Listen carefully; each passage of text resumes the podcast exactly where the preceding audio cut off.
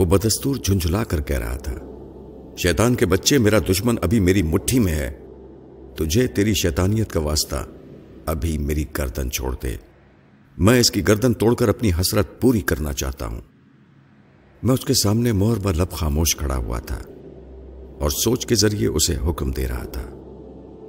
میں تم سے بہت پہلے کہہ چکا ہوں کہ ہر شخص کے پاس اپنی انفرادی صلاحیتیں ہوتی ہیں۔ عداوت کے دوران کسی کی جان لینے یا اپنی جان بچانے کے لیے ہر شخص اپنی صلاحیتوں کو کام میں لاتا ہے۔ اس وقت بحث نہ کرو۔ واپس جاؤ اور چاقو اٹھا لاؤ۔ جاؤ۔ جاؤ کہہ کر میں نے اس کے ذہن کو زبردست جھٹکا پہنچایا تھا۔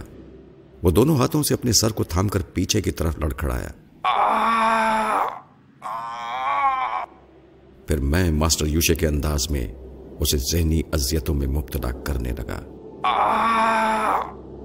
دماغ کے بغیر وہ ایک خالی بوتل کی طرح ادھر ادھر زمین پر لڑک رہا تھا۔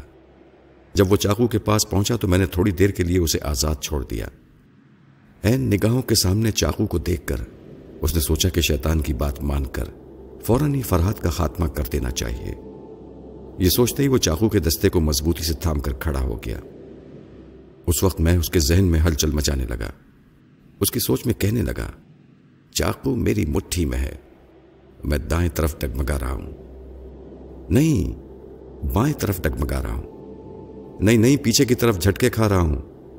اور اب میں آگے کی طرف گرنے والا ہوں۔ میری طرح دنیا کی ہر چیز ڈگمگا رہی ہے اور چکرا رہی ہے۔ میں اس کے دماغ میں مسلسل چیخ رہا تھا۔ آندھی کی طرح اس کے سوچنے اور سمجھنے کی قوتوں کو اڑائے لیے جا رہا تھا۔ طوفان کی زد میں تنکے کی طرح اڑتی ہوئی سوچ کے مطابق وہ کبھی دائیں اور کبھی بائیں، کبھی آگے اور پیچھے جھوم رہا تھا۔ گرتے گرتے سنبھل رہا تھا۔ اور بری طرح بوکلا رہا تھا کہ کس طرح اسے قرار آ سکتا ہے۔ کس طرح وہ ایک جگہ جم کر کھڑا رہ سکتا ہے۔ میں نے سوچ کے ذریعے کہا، ایک کھونٹی اس وقت تک جم کر نہیں رہ سکتی جب تک کہ زمین کی چھاتی میں اتر کر نہ رہ جائے۔ میرے سینے میں بھی یہ چاقو اترے گا تو میں جم کر رہ جاؤں گا۔ چاقو فضا میں بلند ہو چکا ہے۔ میرے ہاتھ نہیں کانپ رہے ہیں۔ یہ چاقو میرے سینے میں اتر کر مجھے ایک جگہ کھڑا کر دے گا۔ میں پورے یقین کے ساتھ اس چاقو کو اپنے سینے میں اتار رہا ہوں۔ اسے اپنے سینے میں چھپا رہا ہوں۔ چھپا رہا ہوں۔ اس کے ساتھ ہی اس نے پوری قوت سے چاقو کے پھل کو دستے تک اپنے سینے میں چھپا لیا۔ اس کے تڑپنے کے دوران میں نے ایک بار پھر وہی عمل کیا۔ پھر ایک بار وہ چاقو اس کے سینے سے نکلا اور خود اس کے ہاتھوں نے اسے دوسری بار دل کی جگہ اتار لیا۔ اب میں اس کے کرب کو محسوس کر رہا تھا۔ وہ ویران ماحول اس کے سامنے گھوم رہا تھا۔ اس کا سر موت کے نشے سے چکرا رہا تھا۔ اس کا بھاری بھرکم جسم ماہی بے آپ کی طرح پھڑ پھڑا رہا تھا۔ اور نگاہوں کے سامنے اس دنیا کی روشنیاں اور رنگینیاں ڈوبتی جا رہی تھی تھوڑی دیر بعد وہ بالکل ساکت ہو گیا۔ اس دنیا میں کون یہ بات سینہ تان کر کہہ سکتا ہے کہ وہ ناقابل شکست ہے؟ تاریخ کے فرونوں کی طرح وہ بھی خاک میں ملنے کے لیے خاک پر پڑا ہوا تھا۔ جو لوگ ضدی سرکش اور شہزور ہیں اور کبھی کسی سے شکست کھانا گوارا نہیں کرتے۔ وہ یہ بھول جاتے ہیں کہ موت ایک دن انہیں پچھاڑ دیتی ہے۔ بیل منڈو کی بھی قوی برتری اور اس کا حاکمانہ مزاج سب کچھ مٹی میں رل رہا تھا۔ میں نے وہ مائکرو فلم اٹھا کر اپنی جیب میں رکھ لی۔ اس کے بعد آئی لینس اور ماسک کو ایک رومال میں اچھی طرح لپیٹ کر اسے بھی جیب میں رکھ لیا۔ پھر میں نے اپنی رسٹ واچ کو دیکھا۔ ماسٹر یوشے کے پیدار ہونے میں صرف بیس منٹ رہ گئے تھے۔ میں تیزی سے بڑھتا ہوا کار تک آیا۔ وہاں سے میں نے بیل منڈو پر ایک الوداعی نظر ڈالی۔ پھر اسٹیئرنگ سیٹ پر آ کر بیٹھ گیا۔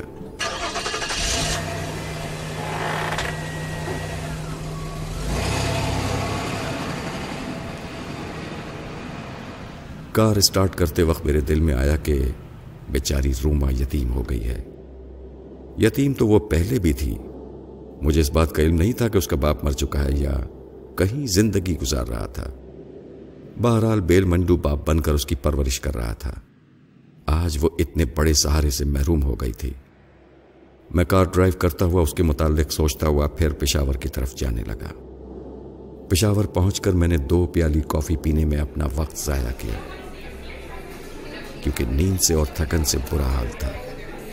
آگے بڑھنے کے لیے کافی کی شدید ضرورت محسوس ہو رہی تھی۔ اس دوران ماسٹر یوشے بیدار ہو چکا تھا۔ بیدار ہوتے ہی اس نے سب سے پہلے روما کی خبر لی تھی۔ وہ یہ معلوم کرنا چاہتا تھا کہ میں اس وقت اس حسینہ کے پاس ہوں یا نہیں۔ روما کے دماغ پر دستک ہوتے ہی وہ ہٹ بڑھا کر اٹھ بیٹھی۔ حیران نگاہوں سے اس اجنبی ماحول کو دیکھنے لگی۔ پھر اسے یاد آ گیا کہ وہ آج ہی صبح میرے ساتھ ہوٹل کے کمرے میں آئی تھی اور وہاں پہنچتے ہی ماسٹر یوشے کے حکم کے مطابق سو گئی تھی۔ ماسٹر یوشے اس دوران کبھی ٹوائلٹ کو جا رہا تھا۔ کبھی شیف بنا رہا تھا، کبھی غسل کر رہا تھا اور روما کے دماغ میں جھانکتا بھی جا رہا تھا۔ روما کی آنکھ کھلتے ہی جب میں یاد آیا تو وہ فوراً ہی بستر سے اٹھ کر پہلے ٹوائلٹ کے دروازے تک گئی۔ دروازے پر اس نے دستک دی۔ اس کا خیال تھا کہ شاید میں واش روم میں موجود ہوں۔ جواب نہ پا کر اس نے دروازے کو دھکا دے کر کھولا۔ واش روم خالی تھا۔ پھر وہ دروازہ کھول کر کوریڈور میں ایک سرے سے دوسرے سرے تک نظر توڑانے لگی، لیکن میں نظر نہیں آیا۔ اس نے کمرے میں واپس آ کر دروازے کو بند کیا۔ پھر جلدی سے منہ ہاتھ دھو کر آئینے کے سامنے آ گئی۔ باہر جانے کے لیے اپنے چہرے کی نوک پلک درست کرنے لگی۔ ماسٹر یوشے نے اس سے پوچھا، تمہارے سونے کے بعد کیا فرحت نے تمہیں جگایا نہیں تھا؟ روما نے آئینے کے سامنے نفی میں سر ہلاتے ہوئے کہا، نہیں، جب تم نے مجھے سونے کے لیے کہا۔ تو اس کے بعد مجھے ہوش نہیں رہا۔ اب میں بیدار ہو کر دیکھ رہی ہوں تو وہ کمرے میں اور کمرے کے باہر نظر نہیں آ رہا ہے۔ اگر وہ کہیں چلا گیا ہے تو مجھے بے حد افسوس ہوگا۔ ماسٹر یوشے کی سوچ نے کہا، تم سے زیادہ افسوس مجھے ہوگا۔ کیا یہ افسوس کرنے کا طریقہ ہے کہ اسے تلاش کرنے کے بجائے آئینے کے سامنے میک اپ کر رہی ہو؟ تم کسی مقابلہ حسن میں حصہ لینے نہیں جا رہی ہو۔ چلو فوراً کمرے سے نکلو۔ اور ریسپشن روم میں جا کر معلوم کرو کہ تمہارا ساتھی کہاں گیا ہے۔ وہ کمرے سے نکل کر ریسپشن روم کی طرف جانے لگی۔ وہاں کاؤنٹر کے پیچھے وہ لڑکی نظر آئی، جو گونگے فرحت کو روما کے ساتھی کی حیثیت سے دیکھ چکی تھی۔ اس لڑکی کی ڈیوٹی بدل گئی تھی۔ اسی لیے روما نے دوسری لڑکی سے کچھ پوچھنا مناسب نہیں سمجھا۔ وہ سیدھی پارکنگ ایریا کی طرف گئی۔ وہاں جا کر دیکھا تو اس کے انکل کی کار غائب تھی۔ فی الحال وہ یہی سوچ سکتی تھی۔ کہ فرحت کسی کام سے کار لے گیا ہے۔ شاید واپس آ جائے گا۔ لیکن ماسٹر یوشے ایسا نہیں سوچ سکتا تھا۔ وہ میری عدم موجودگی سے بھانپ گیا تھا کہ ضرور تال میں کچھ کالا ہے۔ اس نے فوراً ہی بیل منڈو سے دماغی رابطہ قائم کرنے کی کوشش کی۔ لیکن بیل منڈو اس دنیا میں کہاں تھا؟ کسی بھی ٹیلی پیتھی جاننے والے کی سوچ کی لہریں اس کے مردہ دماغ تک نہیں پہنچ سکتی تھیں۔ تھوڑی دیر میں ماسٹر یوشے پریشان ہو گیا کیونکہ اس کی سوچ کی لہریں ناکام واپس آ رہی تھیں۔ اسے سمجھا رہی تھیں کہ بیل منڈو اب اس دنیا میں نہیں ہے۔ بیل منڈو سے رابطہ قائم نہ ہونے کی صورت میں صرف یہی سوچا جا سکتا تھا کہ وہ مر چکا تھا۔ ورنہ اس کا ذہن جب تک جاگتا رہتا، اس وقت تک ماسٹر یوشے کی سوچ کی لہروں سے آزاد نہ رہتا۔ ماسٹر یوشے کا تمام سکون و اطمینان غارت ہو گیا۔ اب وہ یہ معلوم کرنے کے لیے بےتاب ہو گیا کہ بیل منڈو کس انجام کو پہنچا ہے۔ وہ سب سے زیادہ میری وجہ سے پریشان ہو گیا تھا۔ میں پھر ایک بار اس کے ہاتھ سے نکل چکا تھا۔ وہ فوراً ہی روما کو ہدایتیں دینے لگا کہ اسے کس طرح قریبی پولیس اسٹیشن میں پہنچ کر اپنے انکل کی گمشدگی کی اطلاع دینی چاہیے۔ میں کافی کی دوسری پیالی ختم کر چکا تھا۔ دو پیالیوں کا بل ادا کرنے کے بعد میں فوراً ہی ہوٹل گرین سے باہر آیا۔ بیل منڈو کی کار میں بیٹھ کر پنڈی کی طرف واپس جانے لگا۔ ماسٹر یوشے کی بے چینی دیکھنے کے قابل تھی۔ اگرچہ میں اسے نہیں دیکھ سکتا تھا، لیکن سوچ کے ذریعے چشم تصور میں اسے ادھر سے ادھر ٹہلتے ہوئے، کبھی اٹھتے ہوئے، کبھی بیٹھتے ہوئے دیکھ سکتا تھا۔ بار بار یہ سوچ کر اس کے دل کو صدمہ پہنچتا تھا کہ میں اس کے ہاتھ میں آ کر ایک بار پھر نکل گیا۔ وہ ایک پر کٹے پرندے کی طرح پھڑ پڑا رہا تھا۔ اگر اس کے پر ہوتے تو وہ اسی وقت اڑ کر یہاں چلا آتا۔ روما کو ساتھ لے کر مجھے تلاش کرتا پھرتا، لیکن اس وقت وہ مجبور تھا۔ یہاں پہنچنے کے لیے اس نے جس فلائٹ سے سیٹس ریزرو کروائی تھی، وہ فلائٹ کل وہاں سے روانہ ہونے والی تھی۔ کل رات کو کسی وقت وہ یہاں پہنچنے والا تھا، مگر کل بہت دور تھی، اس لیے وہ سوچ رہا تھا۔ کہیں میں اس علاقے سے بہت دور نہ چلا جاؤں۔ اتنی دور کہ اس کا کوئی اعلی کار اس کی رہنمائی نہ کر سکے۔ تھوڑی دیر تک میں اس کے اضطراب کو پڑھتا رہا اور اس کی پریشانیوں سے محسوس ہوتا رہا۔ جب مجھے یقین ہو گیا کہ وہ فی الحال صرف منصوبے بنا سکتا ہے، مجھ تک ابھی کسی ذریعے سے پہنچ نہیں سکتا، تو میں نے اس کے ذہن میں جھانکنا چھوڑ دیا اور آئندہ کا پروگرام اپنے ذہن میں مرتب کرنے لگا۔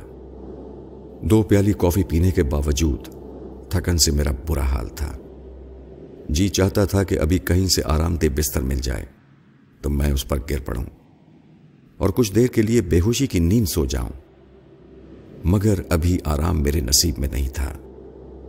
میں نے پنڈی کی طرف بڑھتے ہوئے سعید احمد کے دماغ پر دستک دی۔ سعید احمد صحیح معنوں میں چھٹیوں کا لطف اٹھا رہے تھے۔ اپنی ایک ماہ کی چھٹی کو رنگین بنانے کے لیے کسی حسینہ سے عشق فرما رہے تھے۔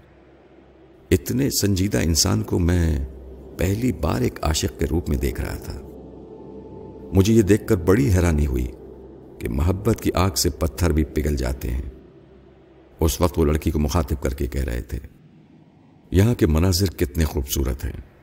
یہ دور دور تک پھیلی ہوئی ہریالی، یہ اونچے اونچے پہاڑ اور پہاڑ کو چھو کر گزرنے والے سفید سفید بادل کتنے عجیب سے لگتے ہیں۔ ایسا لگتا ہے کہ جیسے ہم خود بادلوں کے قریب پہنچ گئے ہیں۔ مگر تم کچھ چپ چپ سی رہتی ہو۔ کیا تمہیں یہ سب کچھ اچھا نہیں لگتا؟ مجھے سمر کی آواز سنائی تھی شاید وہ کسی خیال میں گم تھی۔ یک بیک چونک کر بولی۔ آ ہاں اچھا لگتا ہے۔ جب میں چھوٹی سی بچی تھی تو ان سفید بادلوں کو دیکھ کر سوچتی تھی۔ کاش میرے پنکھ ہوتے۔ تو میں ان اڑتے ہوئے بادلوں کو چھو لیتی۔ مگر اب یہاں پہاڑی مقام پر آ کر یہ کوئی بڑی بات نظر نہیں آتی۔ بادل ہمیں چھوتے ہوئے گزر جاتے ہیں۔ یہاں تو ایسا لگتا ہے جیسے جنت زمین پر اتر آئی ہو۔ میں نے ان کے رومانس کو نظر انداز کرتے ہوئے ان کے دماغ پر دستک دی۔ ہیلو سعید صاحب، میں فرحت بول رہا ہوں۔ جیسے ہی میں نے رابطہ قائم کیا وہ ایک دم سے چونک گئے۔ اور بوکلا کر یوں چاروں طرف دیکھنے لگے جیسے وہ اپنے آس پاس مجھے محسوس کر رہے ہوں اور یہ سمجھ رہے ہوں کہ میں کہیں چھپ کر انہیں محبت کرتے دیکھ رہا ہوں۔ پھر جلد ہی انہیں اپنی بوکلاٹ پر ہنسی آ گئی۔ انہیں یاد آ گیا کہ اس دنیا میں ان کا ایک دوست بھی ہے، جس کا نام فرحت علی تیمور ہے، جو سینکڑوں میل دور بیٹھ کر بھی دماغی رابطہ قائم کر لیتا ہے۔ لیکن ایک لڑکی کے عشق نے تھوڑی دیر کے لیے سب کچھ ان کے ذہن سے بھلا دیا تھا۔ انہوں نے جلد ہی سنبھل کر کہا ہاں فرحت تمہاری سوچ مجھ تک پہنچ رہی ہے۔ خدا کی قسم تم بہت انتظار کراتے ہو۔ اب مجھ سے انتظار نہیں ہوتا۔ میں نے جواب دیا، سعید صاحب، انتظار کی گھڑیاں ختم ہو چکی ہیں۔ میں وہ مائکرو فلم حاصل کر چکا ہوں۔ انہوں نے خوش ہو کر پوچھا، کیا واقعی؟ فرحت، کیا واقعی تم نے وہ مائکرو فلم حاصل کر لی ہے؟ مجھے یقین نہیں آتا کہ اتنے بڑے شیطان کا مقابلہ تم نے کس طرح کیا۔ میں تو جب بھی اس کے متعلق سوچتا ہوں تو میرے رونگٹے کھڑے ہو جاتے ہیں۔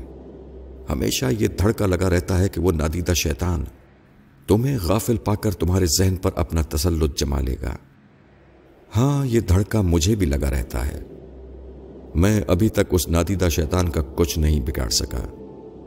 مگر ہاں بیل منڈو اپنے انجام کو پہنچا اور آپ تو جانتے ہی ہیں کسی بھی انسان کا انجام کیا ہوتا ہے۔ موت۔ اچھا تو کیا تم نے اسے مار ڈالا ہے؟ جی سعید صاحب، مجبوری تھی۔ اگر میں ایسا نہ کرتا تو ماسٹر یوشے بہت جلد میرے دماغ تک پہنچ جاتا۔ مجھے افسوس ہے۔ افسوس نہ کرو میرے دوست تم نے وہ مائکرو فلم حاصل کر کے اپنے ملک کی بہت بڑی خدمت کی ہے۔ اس نیک کام کے دوران اگر بیل منڈو جیسے مجرم مارے جاتے ہیں یا مار دیے جاتے ہیں، تو ان کا افسوس نہیں کرنا چاہیے۔ تم یہ بتاؤ کہ کہاں مل رہے ہو؟ میں اس وقت پشاور سے پنڈی کی طرف جا رہا ہوں۔ پچاس میل کا فاصلہ طے کر چکا ہوں۔ ایک گھنٹے میں پنڈی پہنچ جاؤں گا۔ اگر آپ کے پاس اپنی کوئی کار ہے تو اسے لے کر فوراً پنڈی پوائنٹ پر آ کر ملیں۔ وہاں آپ کا میں انتظار کروں گا۔ اگر آپ مجھ سے پہلے پہنچ جائیں تو آپ میرا انتظار کریں۔ اچھی بات ہے۔ میں ابھی پنڈی کی طرف جا رہا ہوں۔ یہ کہہ کر وہ سمر کو دیکھنے لگے۔ سمر بھی انہیں خاموشی سے دیکھ رہی تھی۔ پھر وہ بولی آپ اچانک خاموش کیوں ہو گئے تھے؟ کیا سوچ رہے تھے؟ ہاں آ, کچھ نہیں۔ مجھے ایک ضروری کام یاد آ گیا ہے۔ اس وقت میرا پنڈی جانا بہت ضروری ہے۔ آؤ چلو، ہم اپنے کاٹیج کی طرف چلیں۔ یہ کہہ کر انہوں نے سمر کا ہاتھ تھام لیا۔ پھر کاٹیج کی طرف جاتے ہوئے سوچ کے ذریعے انہوں نے مجھ سے کہا فراد کیا تم ابھی تک میرے ذہن میں جھانک رہے ہو؟ میں نے مسکرا کر جواب دیا جی ہاں میں آپ کے ذہن میں موجود ہوں اور اس نازک سے ملائم ہاتھ کو محسوس کر رہا ہوں۔ جسے آپ کا ہاتھ محسوس کر رہا ہے۔ وہ ذرا جھینپ کر بولے، تم بھی کسی شیطان سے کم نہیں ہو۔ اف خدایا، اس طرح تو تم میری تنہائیوں میں پہنچ جایا کرو گے۔ میں نے انہیں یقین دلایا۔ نہیں صحیح صاحب، میں اتنا گستاخ نہیں ہوں۔ آپ اطمینان رکھیے۔ بس اتفاقاً ایسے وقت میں آپ سے رابطہ قائم کر لیا ہے، جب آپ دل کے معاملات میں مصروف تھے۔ انہوں نے مسکرا کر کہا اچھا چھوڑو یہ باتیں۔ یہ بتاؤ میں تمہارے لیے اور کیا کر سکتا ہوں۔ آپ سے روبرو ملاقات ہوگی تو میں بتاؤں گا۔ اس وقت بارے تھکن کے میرا برا حال ہے۔ میری سب سے پہلی خواہش یہی ہے کہ مائکرو فلم آپ کے حوالے کرتے ہی چند گھنٹوں کے لیے سو جاؤں۔ مجھے آرام کی سخت ضرورت ہے۔ سعید احمد نے کہا، اگر ایسی بات ہے تو تمہیں سیدھے مری آنا چاہیے۔ میں یہاں فوراً ہی تمہارے سونے کا انتظام کر دوں گا۔ یہاں تمہیں کسی بات کی تکلیف نہیں ہوگی۔ میں نے ان سے کہا، میں سیدھا آپ کے پاس نہیں آ سکتا، کیونکہ بیل منڈو کی کار میرے پاس ہے۔ میں اسی کار میں سفر کر رہا ہوں۔ آپ سے ملاقات ہونے کے بعد میں اسے کسی ایسے مقام پر لے جا کر چھوڑ دینا چاہتا ہوں، جہاں اس کار کو دیکھ کر ماسٹر یوشے یا اس کے اعلی کار میرے فرار ہونے کی سمت کا تعین نہ کر سکے۔ سعید احمد نے میرے خیال سے متفق ہو کر مجھے یقین دلایا کہ وہ جلد از جلد پنڈی پہنچنے کی کوشش کر رہے ہیں۔ تھوڑی دیر بعد جب میں نے دماغ کی اسکرین پر انہیں ایک کار میں روانہ ہوتے دیکھ لیا تو مطمئن ہو کر ان سے رابطہ ختم کر دیا۔ اب میں پھر ماسٹر یوشے کے متعلق معلومات حاصل کرنا چاہتا تھا۔ ماسٹر یوشے کی پریشانیاں بڑھتی جا رہی تھیں۔ روما نے اس کی ہدایت کے مطابق ایک پولیس اسٹیشن میں اپنے انکل کی گمشدگی کی اطلاع دے دی تھی۔ اب پولیس والے بیل منڈو کا حلیہ ذہن نشین کرنے کے بعد اسے تلاش کرتے پھر رہے تھے۔ روما ماسٹر یوشے کے پیچھے پڑ گئی تھی کہ وہ کسی طرح بھی اپنی ٹیلی پیتھی کی صلاحیتوں کو کام میں لا کر اس کے انکل کا پتہ چلائے۔ ماسٹر یوشے مجبور تھا۔ اس کی صلاحیتیں کام نہیں آ رہی تھیں۔ اس کی بے چینی بتا رہی تھی۔ وہ جلد از جلد یہاں پہنچنے کی دوسری تدبیریں سوچ رہا ہے۔ مگر کوئی تدبیر سجھائی نہیں دے رہی ہے۔ وہ بار بار بڑ بڑاتے ہوئے اعتراف کر رہا تھا۔ فرحات علی اس صدی کا بہت بڑا شیطان انسان ہے، جو اس جیسے دماغ کی بساط پر چال چلنے والے شاطر کو بھی قدم قدم پر مات دیتا جا رہا ہے۔ اس کے ساتھ ہی اب اس کے ذہن میں ایک شبہ بار بار سر اٹھا رہا تھا۔ ایک سوال اس کے دماغ میں بار بار ابھر رہا تھا۔ کیا فرحت علی بھی ٹیلی پیتھی جانتا ہے؟ ماسٹر یوشے کے دماغ میں جیسے جیسے یہ سوال مستحکم ہو رہا تھا، ویسے ویسے مجھے پسینہ آ رہا تھا۔ میں نے اب تک ہر ممکن کوشش کی تھی کہ ماسٹر یوشے کو میری خیال خانی کی صلاحیتوں کا علم نہ ہو۔ اب بھی اسے یقین نہیں تھا، صرف وہ شبے میں مبتلا تھا۔ مگر اس کے شبے نے ہی میری آنکھوں سے نیند اڑا دی تھی۔ ساری تھکن کافور ہو گئی تھی۔ اور میں پھر ایک بار مستعد ہو کر ڈرائیو کرتا ہوا اس کے دماغ میں مسلسل چانکتا جا رہا تھا۔ ماسٹر یوشے اب تک میرے متعلق جتنی بھی معلومات حاصل کر چکا تھا اور مجھے جس انداز میں اپنے دشمنوں سے نمٹتے دیکھ چکا تھا، ان سب کو ایک بار پھر اپنے ذہن میں تازہ کر رہا تھا اور یہ سمجھنے کی کوشش کر رہا تھا کہ کب اور کس مقام پر میں نے خیال خانی کی صلاحیتیں استعمال کی ہیں۔ اگر میں خیال خانی جانتا ہوں، میری کوئی کمزوری اس کے ہاتھ نہیں آ رہی تھی۔ ہاکسبے کے جس کاٹیج میں جہاں اس کے آدمیوں نے مجھے گھیرنے کی کوشش کی تھی اور مجھ سے مار کھا کر گئے تھے وہاں بھی میں نے اپنی جسمانی طاقت کو استعمال کیا تھا۔ ٹیلی پیتھی کے ذریعے اس کے آدمیوں کو شکست نہیں دی تھی۔ بیل منڈو کے ساتھ بھی میں نے یہی کیا تھا۔ صرف چند باتیں ایسی تھیں جو اسے سوچنے پر مجبور کر رہی تھیں۔ وہ یہ کہ کس طرح عین وقت پر میں ہاتھ آتے آتے نکل جاتا ہوں۔ یا تو کوئی غیبی طاقت مجھے خطرے سے آگاہ کر دیتی ہے، یا پھر میں بلا کا ذہین ہوں۔ بے حد چالاک ہوں، شاطر اور مکار ہوں۔ کہ عین وقت پر اسے دھوکہ دے کر نکل جاتا ہوں۔ وہ بہت دیر تک میرے متعلق غور کرتا رہا۔ ٹیلی پیتھی کا علم عام نہیں ہے۔ اسے سیکھنے کے لیے اتنے دشوار مرائل سے گزرنا پڑتا ہے کہ اگر ہر انسان سیکھنا چاہے، تو شاید ایک لاکھ آدمیوں میں ایک آدمی اسے کسی حد تک سیکھ سکے گا۔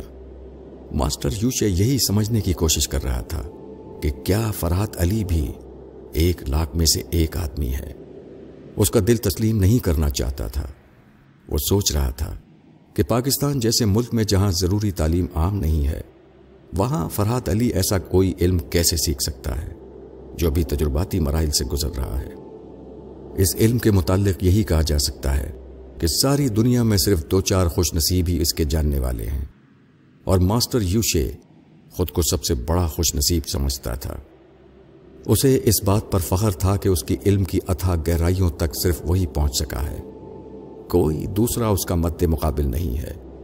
یوں بھی ہر پہلوان اکھاڑے میں پہنچ کر صرف اپنے آپ کو ہی شہزور سمجھتا ہے۔ اور دوسروں کی طاقت کو اس وقت تک تسلیم نہیں کرتا، جب تک کہ منہ کی نہیں کھاتا۔ ماسٹر یوشے بھی خود کو اتنا بڑا استاد سمجھ رہا تھا کہ اپنے سامنے مجھے ایک حقیر کیڑے سے زیادہ اہمیت نہیں دے رہا تھا۔ حقیر اس معنی میں کہ اس کے خیال میں ٹیلی پیتھی کی اب جب تک میں نہیں پہنچ سکتا تھا، ورنہ دوسرے پہلوؤں سے وہ مجھے حقیر سمجھنے کے بجائے میری ذہانت یا میری مکاریوں کا اعتراف کرتا جا رہا تھا۔ وہ میرے متعلق اس قدر الجھتا رہا کہ کسی خاص نتیجے پر نہ پہنچ سکا۔ میں اس کی سوچ پڑھتے پڑھتے بیزار ہو گیا۔ آخر میں نے اس پر لانت بھیج دی اور اسے تھوڑی دیر کے لیے رابطہ ختم کر دیا۔ میں پنڈی پوائنٹ پر پہنچ چکا تھا۔ وہاں گاڑی روکنے کے بعد میں دروازہ کھول کر باہر نکلا۔ قریب کھڑی ہوئی گاڑی سے سعید صاحب بھی نکل آئے۔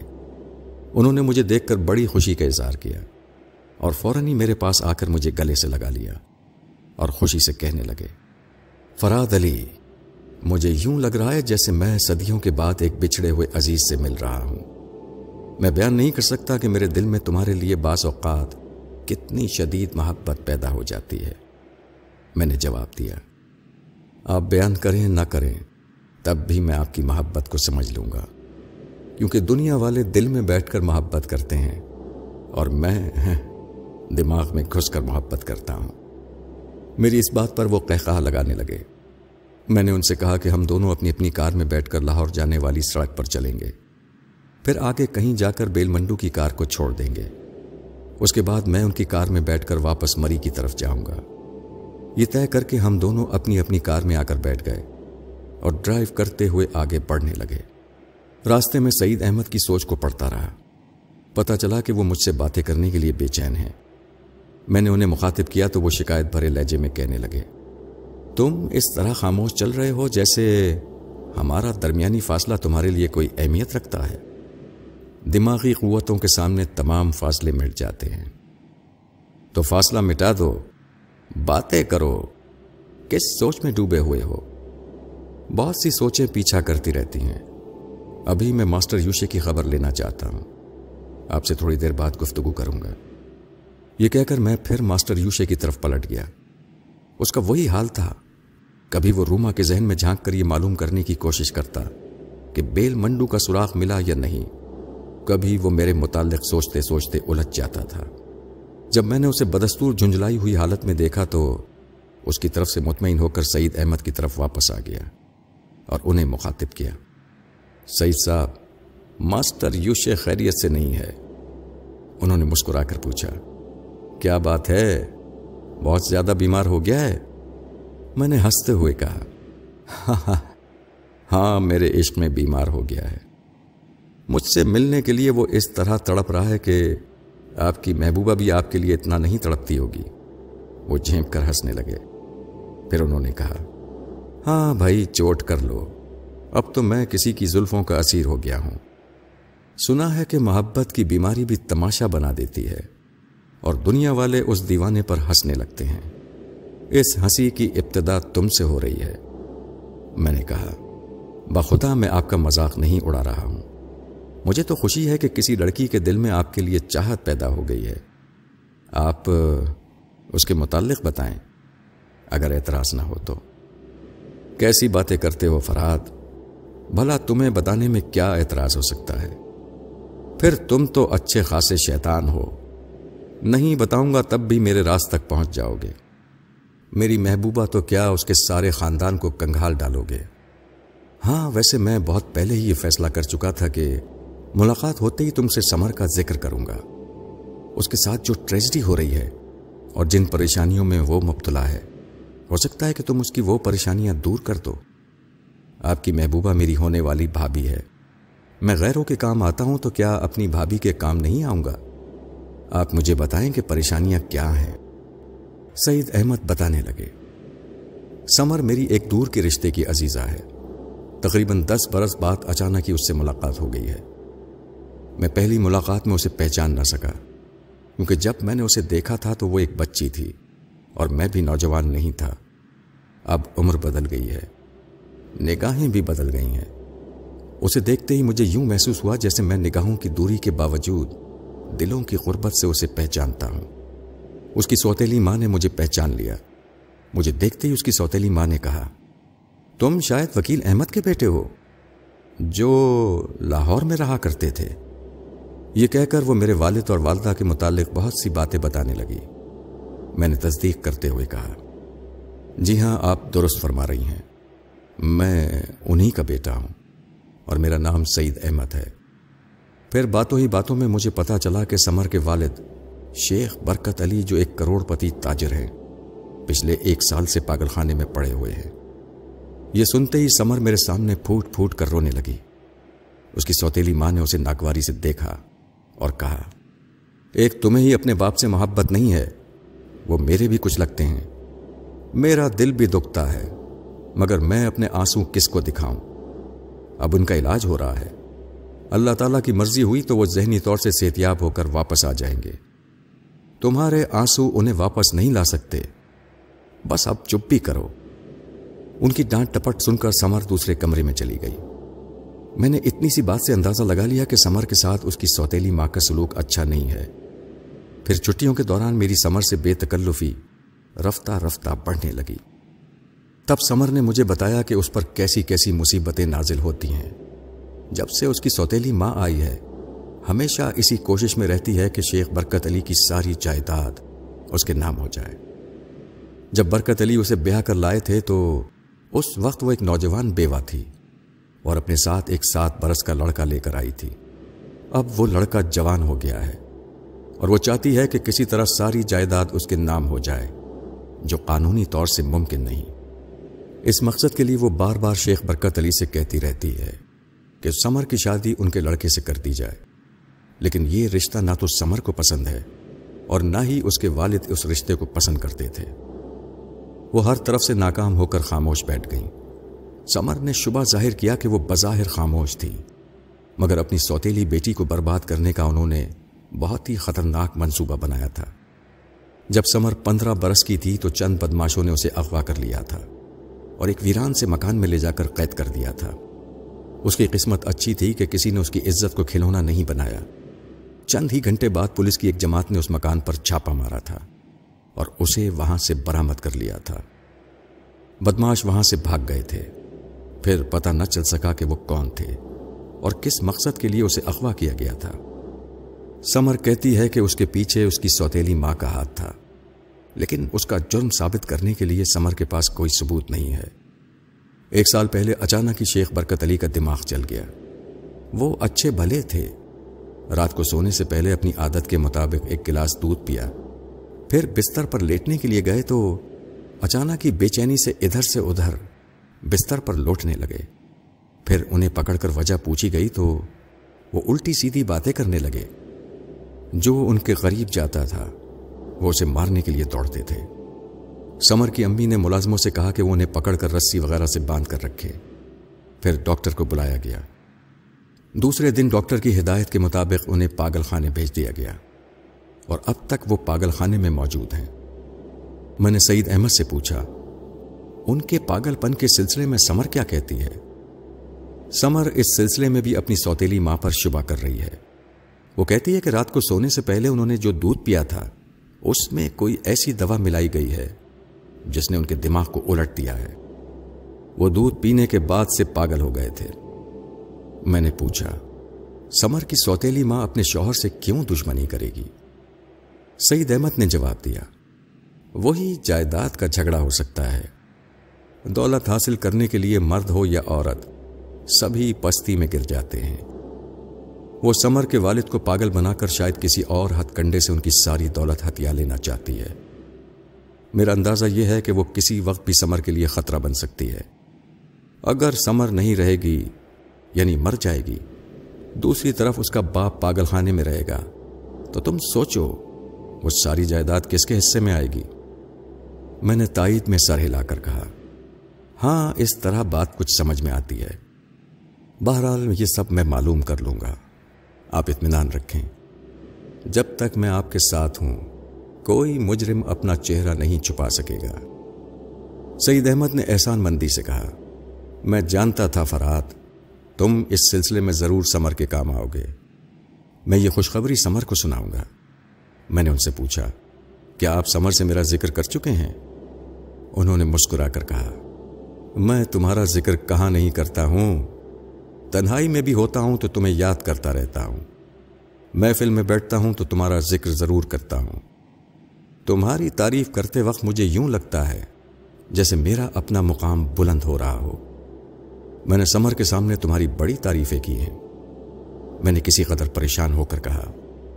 اس کا مطلب یہ ہے کہ آپ نے سمر کے سامنے میری ٹیلی پیتھی کی صلاحیتوں کا ذکر بھی کیا ہے۔ وہ ذرا گڑبڑا کر بولے نہیں تو؟ میں نے ٹیلی پیتھی کے سلسلے میں سمر کو کچھ نہیں بتایا۔ کیا آپ سچ کہہ رہے ہیں؟ ہاں فرحاد، میں تم سے جھوٹ کیسے بول سکتا ہوں؟ کیا میں نہیں جانتا کہ اگر میں جھوٹ بولوں گا تو تم سوچ کے ذریعے کسی وقت بھی سچ تک پہنچ جاؤ گے۔ یقین کرو، میں تمہاری تعریف اس انداز میں کرتا ہوں جیسے تم ایک سپر مین ہو۔ حیرت انگیز صلاحیتوں کے مالک ہو۔ مگر وہ صلاحیتیں کیا ہیں؟ اس کا ذکر کبھی میں نے کسی کے سامنے نہیں کیا۔ یوں سمجھو کہ میں تمہاری ذہانت اور دلیری کی تعریف کیا کرتا ہوں۔ باتوں کے دوران بہت زیادہ وقت گزر گیا۔ ہم جہلم پہنچ کر ایک بہت ہی اسٹینڈرڈ کے ہوٹل کے سامنے رک گئے۔ میں نے بیل منڈو کی کار سے باہر آتے وقت کار کی چابی اگنیشن میں چھوڑ دی تھی۔ کھڑکیوں کے شیشے بھی نہیں چڑھائے تھے۔ البتہ سعید احمد نے اپنی کار کو لاک کر دیا تھا۔ پھر ہم دونوں ہلکا سا ناشتہ کرنے کے لیے اس ہوٹل میں داخل ہو گئے۔ ہوٹل میں زیادہ بھیڑ نہیں تھی۔ چار پانچ میزوں کے اطراف کچھ لوگ بیٹھے ہوئے تھے۔ ہم دونوں ایک میز کے اطراف آ کر بیٹھ گئے۔ سعید احمد نے بیرے کو بلا کر ناشتے کا آرڈر دیا۔ اتنے میں ایک شخص ہوٹل کے دروازے پر نظر آیا۔ وہ معمولی سا آدمی تھا۔ میری توجہ کا مرکز نہیں بن سکا تھا۔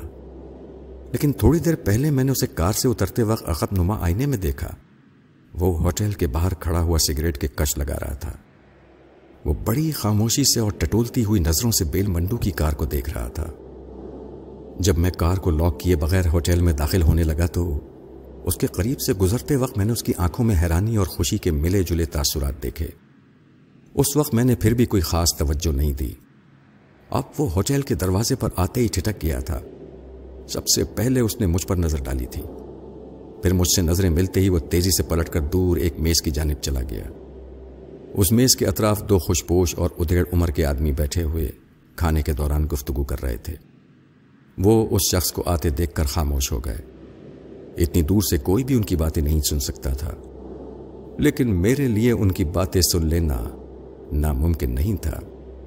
اس شخص نے آنے والے کو مخاطب کیا۔ کیا بات ہے جعفر؟ کیا کوئی خاص خبر ہے؟ جعفر ایک خالی کرسی پر بیٹھ گیا۔ بیٹھنے سے پہلے اس نے دور میری جانب نظر دوڑائی، مگر اب میں اس کی جانب نہیں دیکھ رہا تھا۔ سر چھکائے ان کی سوچ کے ذریعے ان کی ایک ایک حرکت کو اور ایک ایک بات کو سن رہا تھا۔ جب جعفر نے مجھے اپنی طرف سے غافل پایا تو وہ اپنے ساتھی سے مخاطب ہو کر کہنے لگا کنور صاحب، ہمیں ابھی اور اسی وقت کار مل سکتی ہے۔ کیسے؟ کنور نام کے آدمی نے حیرانی سے پوچھا۔ جعفر اسے بتانے لگا اور ہماری طرف اشارہ کرنے لگا کہ اس میز پر جو دو آدمی بیٹھے ہیں، وہ دونوں اپنی اپنی کار میں آئے ہیں۔ لیکن ان میں سے ایک شخص نے کار کو لاک نہیں کیا ہے اور کار کی چابی ایک نیشن میں چھوڑ دی ہے۔ یہ کہہ کر اس نے کمر سے پوچھا، کیا یہ ہمارے لیے بہترین موقع نہیں ہے؟ ہم کسی ٹیکسی میں جانے کے بجائے اس کار کو لے کر یہاں سے فرار ہو سکتے ہیں۔ وہ دونوں ابھی یہاں کچھ دیر بیٹھ کر ناشتہ کریں گے اور چائے پئیں گے۔ کنور نے اپنے دوسرے ساتھی کو دیکھ کر مخاطب کرتے ہوئے کہا، کیوں اسد؟ تمہارا کیا خیال ہے؟ اسد نے جواب دینے سے پہلے ہماری جانب دیکھا اور کہا، خیال نیک ہے۔ وہ دونوں ابھی ہوٹل میں داخل ہوئے ہیں۔ ابھی بیرن نے ان کے لیے ناشتہ بھی نہیں لگایا ہے۔ وہ یہاں کافی دیر بیٹھیں گے۔ ہمیں اسی وقت یہاں سے اٹھ جانا چاہیے۔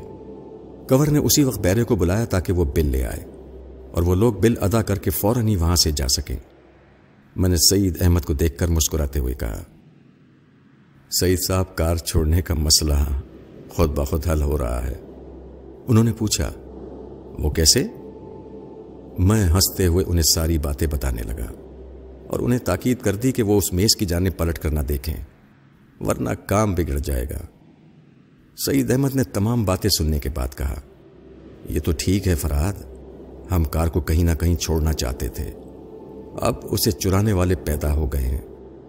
لیکن ہمیں یہ معلوم کرنا چاہیے کہ یہ کس مقصد کے لیے کسی دوسرے کی کار یہاں سے لے جانا چاہتے ہیں۔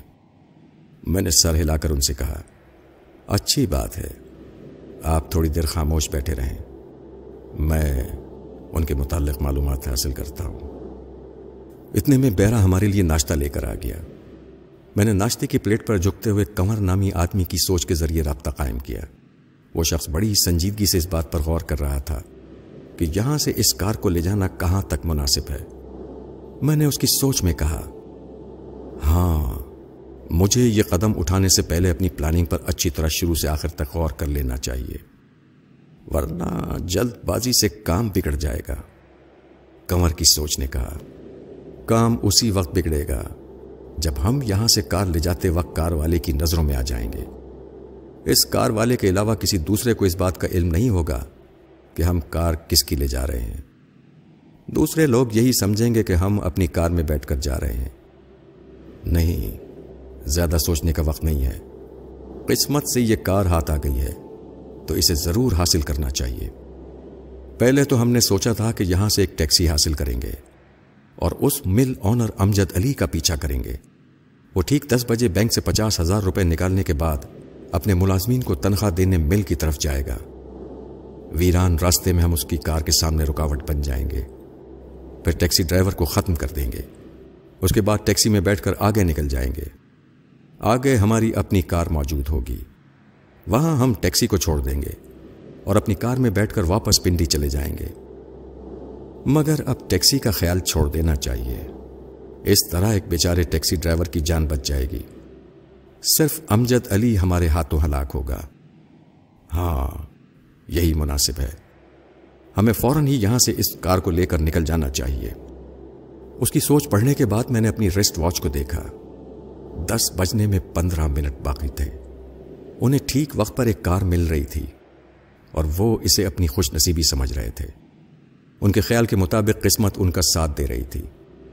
میں سعید احمد کو وہ تمام باتیں بتانے لگا۔ جب انہیں یہ معلوم ہوا کہ ہماری کار لے جا کر وہ صرف ڈاکہ نہیں ڈالیں گے، بلکہ ایک بے گناہ انسان کو قتل بھی کریں گے، تو سعید احمد نے کہا فرحت یہ مناسب نہیں ہے۔ انہیں امجد علی کا پیچھا کرنے سے باس رکھنا چاہیے اور کسی طرح ان مجرموں کو قانون کے حوالے کرنا چاہیے۔ میں نے کہا ابھی تو انہوں نے کوئی جرم نہیں کیا ہے، صرف منصوبہ بنایا ہے۔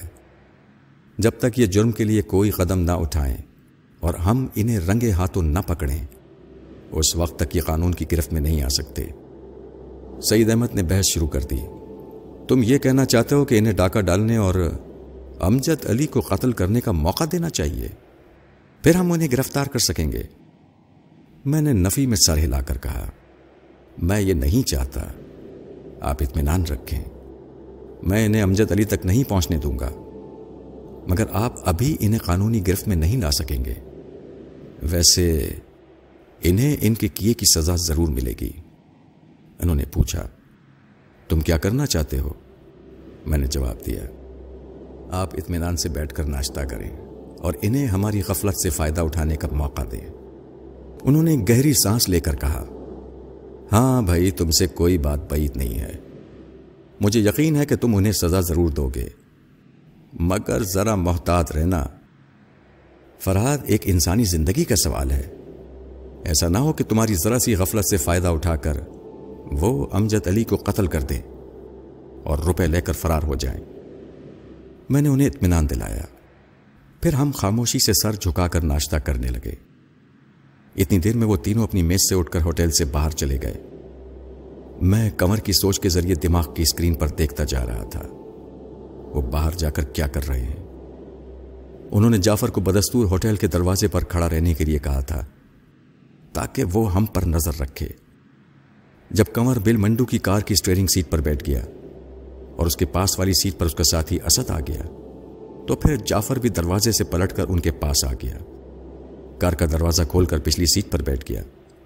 اس کے بیٹھتے ہی کمر نے کار اسٹارٹ کی اور تیزی سے ڈرائیو کرتا ہوا دور نکلتا چلا گیا۔ جعفر پچھلی سیٹ پر بیٹھا بار بار پلٹ کر ہوٹل کی جانب دیکھ رہا تھا۔ جب وہ ہوٹل نظروں سے اوجل ہو گیا تو اس نے اطمینان کا سانس لے کر کہا کنور صاحب، سب خیریت ہے۔ ان دونوں کو اس بات کا علم نہیں ہو سکا کہ ان میں سے ایک کی کار غائب ہو گئی ہے۔ وہ تینوں خوش فہمی میں مبتلا ہو کر ایک بینک کے سامنے پہنچے۔ جعفر کار سے اتر کر بینک کے اندر گیا۔ وہاں اس نے سیٹ امجد علی کو دیکھا، جو نوٹوں کی گڈیاں گن رہے تھے۔ انہیں دیکھ کر وہ فوراً واپس آ گیا۔ پھر کار کی پچھلی سیٹ پر بیٹھتے ہوئے انہیں بتایا کہ امجد علی مینیجر کے سامنے بیٹھے ہوئے روپے گن رہے ہیں۔ اس طرح انہیں اندازہ ہو گیا کہ اب وہ تھوڑی دیر بعد وہاں سے نکلنے ہی والا ہوگا۔ یہ اندازہ کرنے کے بعد کنور نے کار اسٹارٹ کی۔ پھر اسے ڈرائیو کرتا ہوا ایک ویران علاقے پر جانے لگا۔ میں اس علاقے کے متعلق زیادہ نہیں جانتا تھا کہ وہ کس راستے پر جا رہے ہیں۔ بہرحال کچھ آگے جانے کے بعد وہ رک گئے۔ کار سڑک کے کنارے کھڑی کر دی اور وہاں بیٹھے ہوئے امجد علی کی کار کا انتظار کرنے لگے۔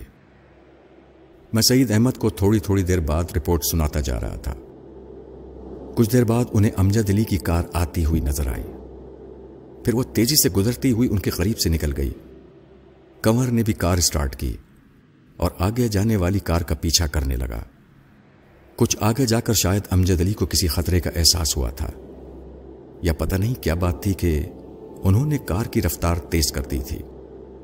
کنور نے بھی کار کی رفتار تیز کر دی۔ میں اس کی سوچ کے ذریعے سمجھ رہا تھا کہ جس راستے سے وہ گزر رہا ہے اس کے اطراف بڑے بڑے درخت ہیں۔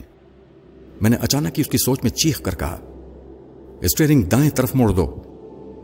ایک ذہنی جھٹکا پہنچتے ہی کمر کا ہاتھ بہک گیا۔ کار دائیں طرف مڑ گئی اور سڑک سے نیچے جاتے ہوئے ایک درخت سے ٹکرا گئی۔